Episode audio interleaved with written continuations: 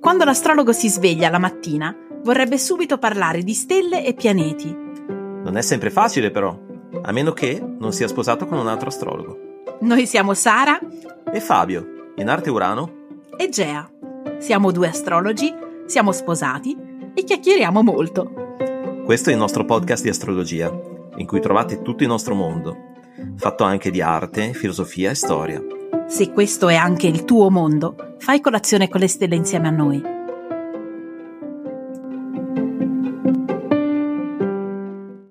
Buongiorno, eccoci qui con la prima puntata del nostro podcast. Buongiorno, buongiorno a tutti. Ne approfittiamo per presentarci, visto che magari qualcuno ancora non ci conosce. Noi abbiamo un nome d'arte, Urano e Gea, ma abbiamo anche dei nomi normali, diciamo. Esatto, esatto. Abbiamo anche due nomi normali, cioè Fabio e Sara. Eccoci qua. Quindi Fabio in arte Urano. E come mai hai scelto Urano come nome d'arte? Urano mi è sempre piaciuto, mi ci sono sempre riconosciuto in questo dio del cielo che è molto connesso col mondo delle idee e che è un po' originale, un po' strampalato e un po' genialetto a volte. E mi piace molto Urano anche perché è molto importante il mio tema natale, perché è conosciuto a quattro pianeti, Sole, Mercurio, Venere e Marte. Ebbene sì.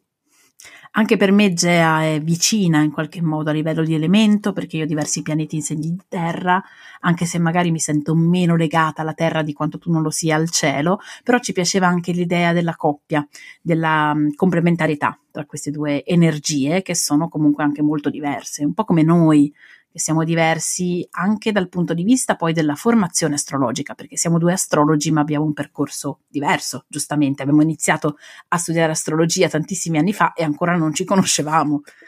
Sì, abbiamo iniziato tantissimo tempo fa, praticamente abbiamo, quando abbiamo 14 anni siamo meno, all'astrologia.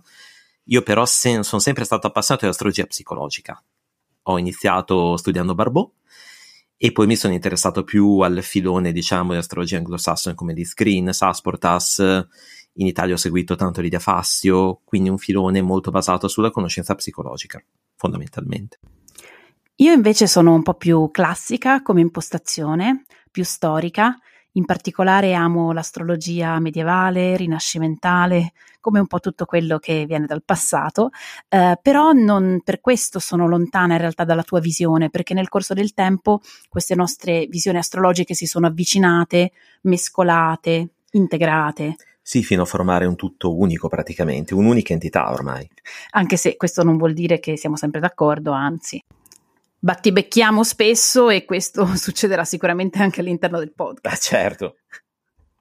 Quello che noi facciamo da anni sono lezioni di astrologia, corsi di astrologia, conferenze, eh, articoli, eh, ci occupiamo insomma un po' a 360 gradi di divulgazione astrologica, però la eh, mescoliamo anche insieme ad altre nostre passioni in una sorta di diciamo di microcosmo in cui sono inserite anche l'arte, la storia, la filosofia, la psicologia soprattutto per te, Assolutamente la psicologia, l'enneagramma, la tarologia anche. moltissimo, sì. Tutti questi argomenti ovviamente faranno capolino durante le puntate del podcast e quindi avremo modo di riparlarne. Allora, uno dei primi temi, diciamo, che volevamo affrontare, sia come tema nel senso di argomento, sia come tema natale, riguarda il mondo dell'arte, che è una delle nostre grandi passioni insieme all'astrologia. Una passione che per me ehm, va avanti da diversi anni, mentre magari per te è un pochino più recente, diciamo, come scoperta. Eh sì, un pochino più recente. Eh, ora entrambi lavoriamo nell'ambito dei beni culturali, eh, però diciamo che l'arte non è una delle mie prime passioni, anche se tu me l'hai poi infusa col tempo. Quindi ora sicuramente ho studiato molto di più e mi interessa molto di più di arte anch'io. In particolare c'è un periodo che eh, diciamo ci accomuna eh, a livello di interesse artistico, che è quello del, diciamo, si può dire il secolo è il XVI secolo, quindi il Cinquecento, sia dal punto di vista storico che dal punto di vista artistico. Per me è sempre stata una grande passione. Io sono laureata in storia moderna, ehm, quindi quello è un pochino proprio il mio periodo, 400-500, e per te invece è nata proprio con la frequentazione museale. La frequentazione museale, sì, di un, di un museo di Firenze, un museo dedicato alla scultura, il Museo del Bargello, possiamo dirlo, in cui c'è questa parte molto molto interessante legata al Rinascimento e manierismo. E in particolare, tadam, Eh. Partiamo con un grande personaggio. Sì, eh, il personaggio con cui vorremmo cominciare, vogliamo proprio cominciare col botto, diciamo, è un personaggio anche abbastanza controverso che si chiama Benvenuto Cellini. E ci piace proprio perché è controverso. Eh certo, volevamo certo. iniziare con un pizzico di pepe. Eh, benvenuto Cellini, di cui adesso parleremo un pochino, quindi sia dal punto di vista biografico che ovviamente astrologico. Um, una raccomandazione che vale per questo episodio, ma anche per i successivi: eh, se potete, eh, tenetevi da parte la carta del cielo del personaggio di cui parleremo, adesso vi daremo anche i dati, in modo da seguirci via via mentre, mentre ne parliamo. Potete farlo prima di ascoltare il podcast, durante o dopo. Ecco, quindi sarebbe bene che voi riusciste a seguire con la carta sotto mano, sott'occhio. Noi ovviamente descriveremo la carta mentre parleremo di, del tema di, di Cellini, ma ovviamente vi farà molto comodo averla sott'occhio anche a voi.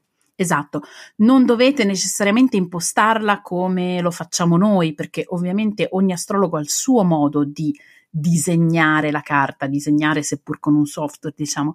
Um, quindi c'è chi mette tutti i pianeti, quindi anche i transaturniani, c'è chi non li mette, c'è chi mette gli asteroidi, c'è chi mette i nodi lunari, chi non li mette, le parti arabe. Diciamo che noi, almeno per questo primo episodio, ci manterremo su uh, un tipo di lettura standard, diciamo una carta standard, per cui il sistema che useremo tendenzialmente è quello placidiano, quello di Placido, Uh, I transaturniani ora vediamo con il Cellini, um, non sono poi fondamentali, però vediamo se, se inserirli oppure meno. Um, le orbite, il problema delle orbite è abbastanza importante per noi perché non siamo mai d'accordo. Qui si entra nel orbite. dibattito, qui c'è un certo dibattito, esatto. Tendenzialmente io sono di manica un po' più larga di lei, molto più larga di lei. Io sono un pochino stitica, si può dire, da brava vergine con con le orbite, le tengo molto strette, quindi magari ci confronteremo poi di volta in volta sui singoli aspetti, perché magari ci saranno degli aspetti che io prendo in considerazione e lui no e viceversa, anzi più probabile il contrario in realtà. Tu li prendi in considerazione, per me sono troppo larghi e quindi li tolgo. Comunque di base cerchiamo di lavorare con un tema abbastanza pulito, no? quindi con meno oggetti possibile, i transaturniani li usiamo, ma eh, dandogli un significato un po', un po diverso no? rispetto ai pianeti tradizionali, come giusto che sia, un po' pochino meno, un po' più sullo sfondo, diciamo. Certo, poi siamo abituati um, per via insomma del discorso didattico dei corsi che facciamo a um, prendere le, le, carte con uh, meno elementi possibili per far esercitare gli allievi, diciamo, su, sugli elementi base fondamentali, quindi è probabile che faremo, che faremo così almeno inizialmente. Um, prima di passare alla carta del mitico Cellini, um, un altro piccolo appunto per quanto riguarda l'arte.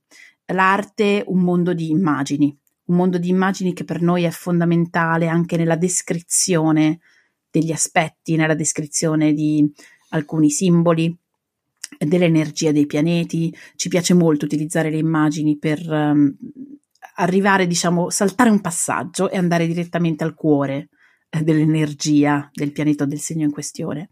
Eh sì, l'immagine e l'arte quindi è fondamentale per eh, passare, per trasportare l'astrologia su un piano più animico possibile e quindi per bypassare un po' la mente e il piano cognitivo in cui spesso ci si rischia di arenare no? con l'astrologia, che rischia un po' anche di alimentare l'ansia a volte, l'ansia del bisogno di conoscere tutti i particolari, di conoscere per forza quello che accadrà.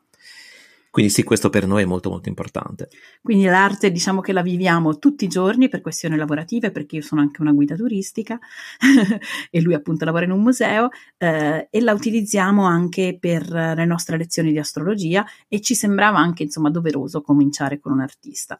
Eh, un artista eh, a cui se non sbaglio era stato dedicato un film con un sottotitolo abbastanza indicativo che era se non sbaglio una vita scellerata Scellerata. Vero, benvenuto sì. Cellini, una vita scellerata, il che rende anche un po' l'idea del personaggio, di quello che ci è arrivato di questo personaggio, ma anche probabilmente di quello che in parte era davvero. Vediamo un pochino se era veramente scellerato questo Cellini oppure no.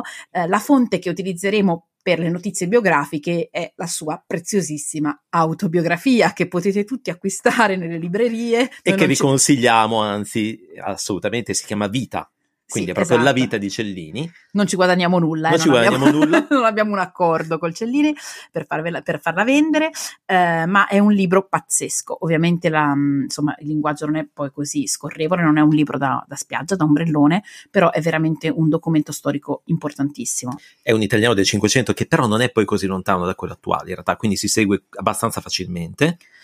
Ed è un documento storico fantastico. Ed è lui stesso, se non sbaglio, a dirci quando, quando è nato, a riportarci appunto questi dati che, che adesso vi andremo a dare. Quindi il Cellini è nato a Firenze il 2 novembre del 1500. Per trovare la sua carta natale dovete inserire come orario le 21.10. Eh, il sistema poi, il software dovrebbe calcolarvelo automaticamente, anche se ovviamente la misurazione del tempo all'epoca non era la stessa che utilizziamo noi però potete anche molto facilmente ricavare la carta eh, andando su un sito molto utile che è astro.com o anche banalmente cercando benvenuto Cellini Astro su Google e la troverete. È molto semplice, è molto semplice. Cielo. Cellini quindi nasce nel 1500, eh, è uno scultore e orafo molto importante, manierista. Eh, tra le sue opere principali che tutti o quasi tutti conoscono, ricordiamo il Perseo, no? Il meraviglioso Perseo di bronzo che si trova a Firenze nella loggia dei Lanzi, E la saliera fatta per Francesco I, che ora si trova a Vienna. meravigliosa. meravigliosa, fantastica. Ma oltre alle sue opere c'è il suo carattere che lo contraddistingue, che era assolutamente particolare. Esatto, è quello che, che ci ha colpito a tal punto da volergli dedicare un'intera puntata, perché è un personaggio veramente sopra le righe, a volte in modo veramente eccessivo, è un personaggio anche cupo, violento, eh, diciamo, diciamo che ha avuto una vita abbastanza intensa. Travagliata. ecco, diciamo travagliata. Poi lui passa la vita a girare, a cambiare varie corti europee perché eh, prima o dopo viene sempre accusato di pestaggi, di omicidi, eh, oppure di sodomia. eh, e quindi si trova continuamente a vagare, a fuggire da carceri, a fuggire da persone che lo vogliono in qualche modo eh, accusare di qualcosa o eliminare direttamente. esatto, esatto. Quindi Poi- questo ci ha colpito molto. magari poi vedremo anche qualche episodio nello specifico andando avanti. Intanto eh, vi diciamo se avete la carta sotto mano sicuramente ci seguite o altrimenti comunque eh, vi aiutiamo a seguirci elencandovi un attimo i punti salienti del suo tema natale. E nel tema di Cellini, quindi cosa troviamo? Troviamo intanto tanti, tanti pianeti nel segno dello Scorpione, Sole, Mercurio, Venere e Marte, tutti allineati e posizionati tra quarta e quinta casa. E questo è un primo grosso blocco. Indizio blocco. sì. Poi abbiamo l'ascendente cancro, 27 gradi e 55, governato da una focosissima luna in ariete al medio cielo. Molto vicino al medio cielo. E molto parlante. Molto. E in più abbiamo Giove in pesci, quindi Giove nel suo segno, e Saturno in gemelli. Giove situato in nona casa e Saturno in undicesima. Ecco qua, Eh, quello che volevamo fare noi con questo podcast non è tanto una lezione ecco, di astrologia, quindi non interpreteremo il tema in maniera didattica. Ci piacerebbe più regalarvi delle suggestioni che ci sono arrivate, diciamo, dall'osservazione combinata tra la carta del cielo di Benvenuto Cellini, eh, la sua arte e la sua vita. Nonostante questo, però, cominciamo comunque ad entrare in un tema natale seguendo un certo criterio e quindi lo faremo analizzando l'ascendente cancro e soprattutto il suo governatore, la luna in ariete, perché la luna in ariete diventa il pilota di questo mezzo, di questa vita di Benvenuto Cellini. In generale il governatore dell'ascendente è il pianeta che ci guida, che eh, noi incarniamo quasi totalmente e che ci accompagna nel nostro percorso di vita. In questo caso la Luna è così importante non solo perché governa l'ascendente, ma anche perché in una posizione estremamente prominente nel tema natale, perché è esattamente congiunta al medio cielo e quindi ha una insopprimibile voglia di esprimersi e di tirare fuori tutto il suo potenziale. Esatto, come tutti i pianeti angolari, questa luna vuole farsi vedere, vuole farsi sentire sia per l'elemento fuoco sia per l'angolarità. E tra l'altro farei notare che questa luna del Cellini è sul mio discendente. Quindi c'è una sinastria interessante, diciamo, anche con te se non sbaglio. C'è una certa simpatia e anche con me effettivamente Cellini mette Mercurio, Venere Marte sul mio Sole Mercurio. Eh, eh, questo Esatti. è amore, eh, questo è amore, tra di voi è proprio amore. Comunque sia un personaggino mh, di tutto rispetto. Devo dire che ultimamente abbiamo trovato diversi personaggi interessanti con la luna in ariete, in posizione spesso angolare se non sbaglio. Interessanti ma eh, veramente particolari. sì, anche a volte impresentabili. anche un po' di fuori come i esatto. terrazzi, come il Cellini stesso. Un esempio, per esempio, è Jeffrey Dahmer, il killer. Il famoso serial killer. Eh, c'è stata una serie Netflix qualche mese fa che ci ha ovviamente ha attirato la nostra attenzione. Quindi ci ha ricordato questo personaggio. un altro meno pazzo, ma comunque non del tutto centrato, era Salvador Dalì che presentava la stessa configurazione, tra l'altro, di Cellini, ascendente cancro e luna ariete al medio cielo. Esatto. Quindi è parecchio interessante questa comunanza, anche appunto come propensione artistica. Esatto. Quindi la luna in ariete, diciamo che ultimamente ci risuona. E ci ritorna tanto. Questa luna in ariete sicuramente per quanto riguarda il Cellini ci descrive molto bene anche l'intensità delle sue emozioni e anche delle sue reazioni, anche l'imprevedibilità di certe reazioni che diventano molto spesso incontrollate e incontrollabili. È un personaggio estremamente infiammabile, cioè in 448 lui tirava fuori il pugnale, tirava fuori la spada ed erano cavoli amari, cioè appena gli saltava la mosca al naso, quello si arrabbiava tantissimo. Esatto. E diventava incontrollabile. Ovviamente non è detto che sia così per chiunque ha la luna in ariete, questo lo ricordiamo ovviamente, però nel caso del Cellini c'è proprio questa grande energia, questa forte tensione emotiva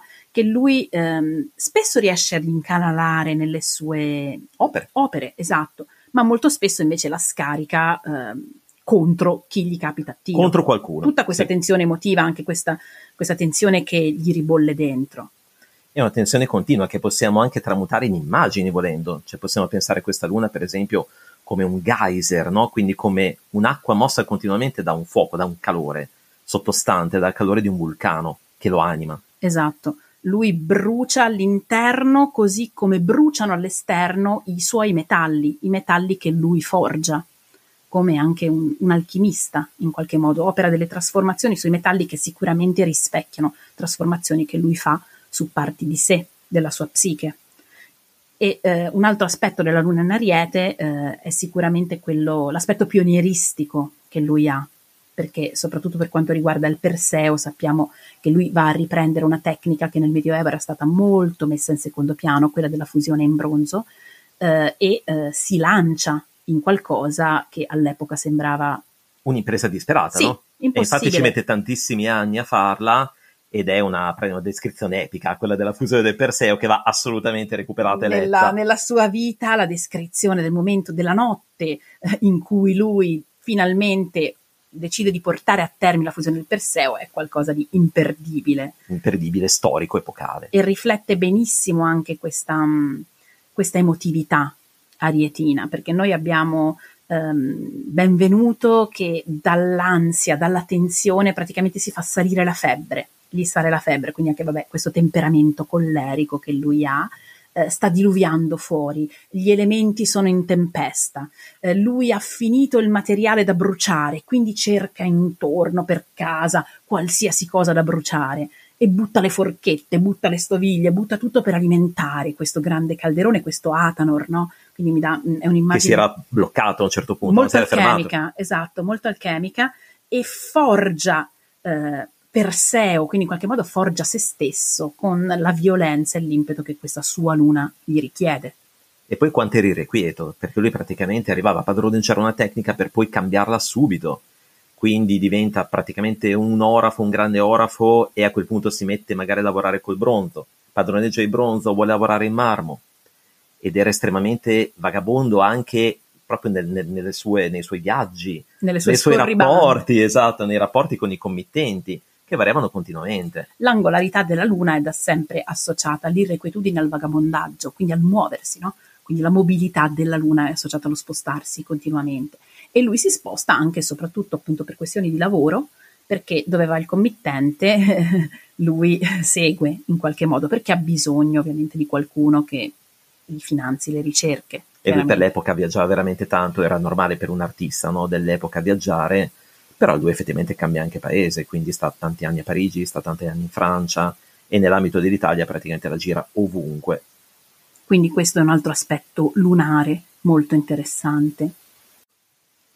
E la Luna è governata da Marte, un Marte molto importante in questo tema, è nel suo domicilio, in Scorpione, governa tanti pianeti, governa, abbiamo detto, il Sole, la Luna stessa, Mercurio e Venere è un Marte così importante, si vede tanto nella vita di Cellini perché ha avuto una vita molto travagliata con tanti conflitti, era molto istintivo, era molto combattivo, era estremamente impulsivo e ha avuto appunto questa vita estremamente travagliata, anche una vita amorosa molto ricca, molto travagliata. Molto intensa, lui è indubbiamente un marziano, una creatura marziana, è un Marte che lo porta anche ad essere estremamente tenace, è un Marte in un segno fisso, è un Marte che l'ha portato eh, veramente al limite delle possibilità. Lui non mollava di un millimetro e anche questo è molto tipico di Marte in Scorpione.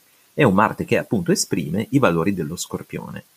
Questi valori dello Scorpione li troviamo condensati in questo caso anche in un'immagine, in un evento dell'infanzia di Cellini molto eh, parlante. Emozionante. No? Molto emozionante. Questo sì. ci ha colpito molto perché spesso quando un pianeta è così importante per noi, un'energia planetaria, eh, accade che alcune immagini legate a questo pianeta si manifestino nella nostra vita eh, anche e soprattutto nell'infanzia, quando c'è un legame con la vocazione, col senso profondo della nostra vita. E lui nella sua autobiografia ci descrive uno di questi momenti. Un evento particolare, no? Molto emozionante. E ora cerchiamo di leggervelo. Allora, prima di leggerlo magari riassumiamo un po' quello che succede prima perché è una parte molto lunga è molto lunga effettivamente e praticamente cosa succede? Che il piccolo benvenuto aveva solo tre anni, eh, trova eh, per caso all'uscita di una, di una conduttura d'acqua uno scorpione, un piccolo scorpione, lui subito gli va incontro, lo raccoglie e lo porta al nonno. Il nonno quando si rende conto che non è un granchietto come pensava benvenuto, ma è uno scorpione, praticamente eh, ha quasi uno svenimento. Gli prende un colpo. Prende un colpo. esatto. Quindi eh, qui Benvenuto ci racconta nella sua biografia che il nonno, eh, conosciuto che era uno scorpione, per il grande spavento fu per cader morto e me lo chiedeva. Io tanto più lo stringevo piagnendo che non lo volevo dare a persona, quindi lui proprio se lo teneva stretto stretto questo scorpione. Mio padre, che ancora era in casa, corse a cotai grida e stupefatto non sapeva trovare rimedio che quel velenoso animale non mi uccidessi, quindi ovviamente il padre è terrorizzato. In questo gli venne veduto un paro di forbicine Così, lusingandomi, gli tagliò la coda e le bocche. Di poi che lui fu sicuro del gran male, lo prese per buon augurio. Quindi lo prende come un segnale di buon auspicio che il bambino non è stato punto dallo scorpione. Quindi sono riusciti a eliminare la coda velenosa dello scorpione prima che pungesse il bambino. Questa sembra un'impronta, sembra un'impronta, quindi sembra non soltanto un evento, ma anche un evento simbolico, una vera e propria impronta animica esatto. per il piccolo Cellini sprezzante del pericolo e Scorpione. Da bravo Scorpione. Fino al midollo, esatto. E qualche anno dopo succede qualcos'altro che lui ci racconta, quindi c'è una serie di immagini proprio legate alla sua infanzia. Eh, il padre, che era fra l'altro un personaggio molto particolare, il sole del Cellini, come dicevi prima, si trova in quinta casa, è una casa comunque legata all'espressione artistica e già suo padre era un artista. Era un musicista, intagliatore di strumenti musicali, intagliatore d'avorio, quindi insomma, abbastanza sfaccettata, no? Come e figura. ci teneva molto che il bambino eh, studiasse musica, orme. ma lui non ne voleva proprio per niente, non era assolutamente d'accordo. E eh, ci racconta di un, un'altra giornata in cui il padre si mette a suonare la viola intorno ad un caminetto, ad un fuoco fatto con legno di quercia. Eh, era molto freddo, guardando nel fuoco, vide in mezzo a quelle più ardenti fiamme un animaletto come una lucertola il quale si gioiva in quelle più vigorose fiamme. Quindi il padre vede questa immagine nel fuoco e chiama subito la sorella di benvenuto e benvenuto. Mostratolo a noi bambini, a me diede una gran ceffata, per la quale io molto dirottamente mi misi a piangere.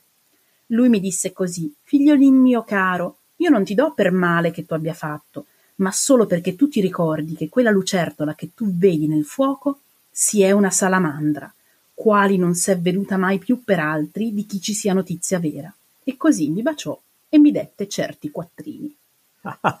è fantastica. È fantastica, questa scena è anche molto arietina, no?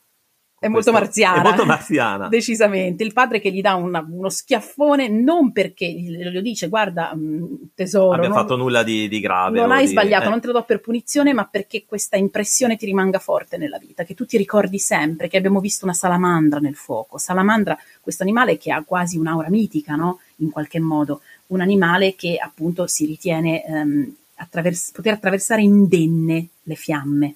Qui c'è un lato sia legato al fuoco, quindi all'ariete, e sia anche allo scorpione come animale legato alla trasformazione, alla metamorfosi. Esatto, anche questa è una notazione abbastanza alchemica, se vogliamo. Abbastanza impressionante, direi. Sì, sì. A proposito di fuoco, il fuoco è anche il mezzo creativo che lui ha utilizzato nel corso della sua vita per produrre opere d'arte e eh, nella sua carta si vede abbastanza bene come questo Marte sia anche significatore della professione in qualche modo. Gli astrologi antichi ci hanno insegnato un po' a trovare quello che può essere, diciamo, il dominio principale della nostra professione, che solitamente tende a rientrare in uno dei tre grandi regni legati ai pianeti rapidi, quindi Mercurio, Venere o Marte. Esatto, i pianeti che si muovono, che sono attivi, che si muovono anche più rapidamente. Quindi tendenzialmente si suddivide la professione in base all'appartenenza a uno di questi tre grandi reami e che cosa andremo a vedere per scoprire questo significatore della professione? In special modo il, la decima casa e il medio cielo. Esatto, già dai tempi di Tolomeo questa è una delle prime cose che noi dobbiamo fare e nel caso di Cellini è anche abbastanza chiaro e semplice perché noi abbiamo un medio cielo in Ariete, governato come abbiamo detto Mar- da Marte in Scorpione e eh, al medio cielo abbiamo anche un pianeta congiunto che è la famosa Luna di cui sopra sempre in Ariete, quindi fuoco, fuoco, Marte, Marte. Questo Marte è molto importante nel tema perché governa anche tanti altri pianeti, governa il Sole, governa se stesso, governa Mercurio e Venere e gli altri pianeti che potrebbero no, interessare la professione, quindi Mercurio e Venere invece sono molto più deboli, quindi in questo caso l'assegnazione è facile. Il regno è quello di Marte. Esatto, e eh, mi sono presa un po' di appunti su quello che viene diciamo elencato dai diversi autori tradizionali in base al, diciamo, alla possibilità di avere Marte come significatore della professione. Eh, per Tolomeo, ad esempio, Marte, soprattutto se configurato con il Sole, in questo caso non c'è un, um, un aspetto tra i due, ma c'è un, um, una ricezione, perché ovviamente il Sole si trova nel segno di Marte, si trova in Scorpione, quindi c'è comunque un legame. Ecco, ehm, questo indicherebbe coloro che usano il fuoco nel lavoro. E lui lo usava tanto il fuoco, no? Per fondere i metalli, per fondere l'oro, fondere il bronzo, era la sua attività principale. Era proprio il mezzo principale che lui utilizzava. E eh, sempre Tolomeo poi si parla comunque in generale di chi lavora anche con il ferro, quindi diciamo per estensione um, con i metalli. Uh, per Firmico Materno, uh, colui che ha appunto Marte come significatore della professione, è colui che riesce a, a creare, a tirar fuori uh, brillanti e nobili opere d'arte dal fuoco o dal ferro. Quindi siamo... Orati, gioiellieri, che più ne ha più ne metta. Siamo sempre alle solite. Alcabisi ci parla di professioni che coinvolgono comunque il fuoco o il ferro, ferro e fuoco, come anche per esempio il um, forgiare martelli o costruire spade. Albiruni invece parla di armature, parla di fabbri di nuovo, ma anche eh, c'è la, l'opzione della chirurgia che effettivamente è molto legata a Marte, macellai, perché no? perché no? E circoncisori, sempre persone che utilizzano strumenti taglienti, diciamo, per fare il loro lavoro.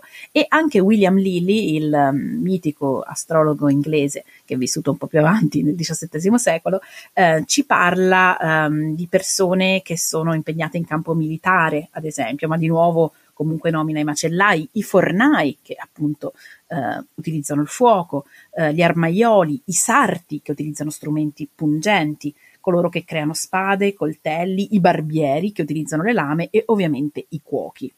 Nel nostro caso Benvenuto Cellini si è limitato soltanto a lanciare forchette nel forno, ma proprio un grande cuoco non doveva Probabilmente essere. no. In questo caso, quindi, il, la partenza reme di Marte è molto chiara. Marte però fa anche degli aspetti, no? È esattamente congiunta Venere nel tema di Cellini, questo è interessante perché dà un'ulteriore caratterizzazione alla sua attività mh, professionale, diciamo, e quindi la congiunzione a Venere lo indirizza verso un ambito più artistico, quindi appunto ci toglie di mezzo l'idea del possibile militare, macellaio, cuoco e rimane molto di più eh, confinato in ambito artistico. Inoltre Cellini anche la Luna esattamente congiunta a medio cielo, e abbiamo detto che la Luna non indica il, un reame preciso. Di solito i luminari sono, sono non sono utilizzati nella stessa maniera dei pianeti rapidi, però possono darci delle indicazioni. Delle indicazioni su quello che è il suo rapporto con la professione, quindi molto mutevole perché lui, come dicevamo, ha cambiato tante volte committente, ha cambiato tante volte corte e ha cambiato tante volte metodo di lavoro. E lui si stufava, su, si stufava immediatamente di utilizzare un certo metodo o di utilizzare un certo materiale, un certo metallo, lo cambiava immediatamente. e perché questo era il suo carattere, insomma, un po' scellerato, abbiamo detto. Eravamo anche curiosi di vedere se e in quale modo l'opera più importante e più famosa di Cellini, cioè il Perseo, si rispecchiasse nel suo tema natale, nelle sue configurazioni, nei suoi pianeti. Perché ci siamo accorti che spesso è così, spesso succede questo. Nelle opere principali di un artista c'è un eco del suo tema natale. Sia nel tema, nella tematica, sia anche nella realizzazione, nel modo di realizzazione. Il Perseo che è stato commissionato nel 1545 al Cellini da Cosimo, da Cosimo I, come, eh, come dire, espressione della vittoria su tutti i nemici della casata dei Medici, e ora è posta in piazza della Signoria nella loggia dei Lanzi, come ben sappiamo, e rappresenta il Perseo, quindi l'eroe, che tiene la testa della Medusa in mano e ha nell'altra mano la spada con cui l'ha appena decapitata. Esatto, è un'immagine molto forte, molto potente e la testa della Medusa a livello astrologico ci fa pensare ad una stella fissa, ben precisa, che è la stella Algol, eh, una stella che al momento della nascita di Benvenuto Cellini si trovava a 19 gradi e 13 del toro, quindi eh, opposta al, al, suo Sole, che invece è a 20,02 dello Scorpione. Si tratta di un'opposizione abbastanza stretta, solo per questo la prendiamo in considerazione, perché um, è un aspetto appunto per longitudine. Le stelle fisse in un tema natale si possono uh, guardare, insomma, secondo diverse tecniche. Uh, per oggi ci limitiamo, insomma, a elencare questa, che è quella un pochino più, più semplice, um, e ci ha colpito. Ci ha colpito perché ovviamente... Uh, il sole in Scorpione di Benvenuto Cellini, eh, il sole è un eroe, chiaramente, e eh, questo eroe solare del Cellini è un eroe scorpionico, chiaramente, e eh, questa sua opposizione con la testa di Medusa eh, sembra proprio l'andare incontro di Perseo a questa creatura mostruosa eh, che tenta di pietrificarlo, ovviamente. Lui si avvicina a lei fornito di strumenti magici che gli sono stati donati da alcune divinità amiche alleate, in particolare ha un elmo che lo rende invisibile, che gli è, dato, gli è fornito da Ade. Quindi sempre molto scorpionico. esatto, siamo sempre in ambito scorpionico. Um, questa stella, la stella Algol, secondo la tradizione, ha una natura Saturno-Giove, Um, e viene chiamata la testa di Medusa, ma anche la testa del demone, la testa di Satana, ed è sempre stata associata a violenza, crudeltà, quindi cose che comunque sono presenti nella vita del Cellini. Um, per gli arabi si chiamava Al-Ghul, quindi lo spirito maligno addirittura. Um, è interessante come a livello mitologico, diciamo, e simbolico, la vittoria di Perseo sulla Medusa indichi il prevalere dell'eroe solare sul demone interno, ovviamente, cosa che è riuscita bene al Cellini a livello di rappresentazione artistica, ma probabilmente non gli è riuscito fare nella sua vita privata. E poi è molto interessante notare come Perseo sia in realtà una statua double face, no? Quindi davanti c'è la, il viso, la rappresentazione dell'eroe solare, imperturbabile. Un po' più patinato, che patinato, potrebbe essere diciamo anche un omaggio al committente, a un Cosimo po' Apollinio, esatto, ma dietro c'è la sorpresa. Esatto. Che non tutti sanno. Se voi entrate nella loggia dei Lanzi e andate a vedere il retro della statua del Perseo, all'altezza della nuca troverete una barba e un naso, salendo vedrete anche gli occhi, che sono un autoritratto dell'artista di Benvenuto quindi faccia solare ma retro plutonico e scorpionico in questo esatto. caso. E poi volendo, proprio volendo andare a cercare, andare a scavare, possiamo vedere un'altra rappresentazione, secondo noi, eh, della, di Perseo che decapita Medusa. In questo tema, infatti, nel tema di Cellini, Marte, come sappiamo, è uno dei grandi protagonisti, è nel suo segno in Scorpione ed è strettamente congiunto a Venere, che praticamente eh, è in suo potere in qualche modo perché è nel suo segno. È in esilio, e è in esilio, è retrograda, insomma ha una molto maridotta. di debilità, diciamo. Esatto, quindi possiamo vedere in questo, volendo, la rappresentazione di Marte, quindi dell'eroe scorpionico, e Perseo è anche un eroe scorpionico, nel suo lato, diciamo, più crudele, si può dire così. Eh, nel suo decapitare questa, questo femminile, che è un femminile scorpionico a sua volta, è uno scorpionico però più basso, perché la Medusa evidentemente è uno scorpione distruttivo, è un femminile distruttivo. E quindi ci, ci, ci interessava, ci faceva, ci colpiva no? vedere questa doppia rappresentazione su due livelli diversi, uno planetario e uno anche delle stelle fisse. Che è un livello un pochino più alto, magari ci parla di qualcosa, ehm, come abbiamo detto un pochino prima per quanto riguarda le immagini dell'infanzia, ci parla di qualcosa un po' di più destinico, se vogliamo, ma è appunto molto molto bello da, da vedere. Il nostro viaggio nel mondo di Benvenuto Cellini per il momento finisce qui. Eh, speriamo che vi sia piaciuto farlo insieme a noi. E per qualsiasi domanda o curiosità contattateci pure sui nostri canali social, Facebook, Instagram, YouTube, chi più ne ha più ne metta. E ci sentiamo poi per la prossima puntata, che sarà dedicata a... Eh, vediamo. Magari Chissà. la poesia, magari la scrittura. Mm, mm. Lo scopriremo presto. È possibile, è possibile. Grazie a tutti, alla prossima. ciao. ciao. ciao.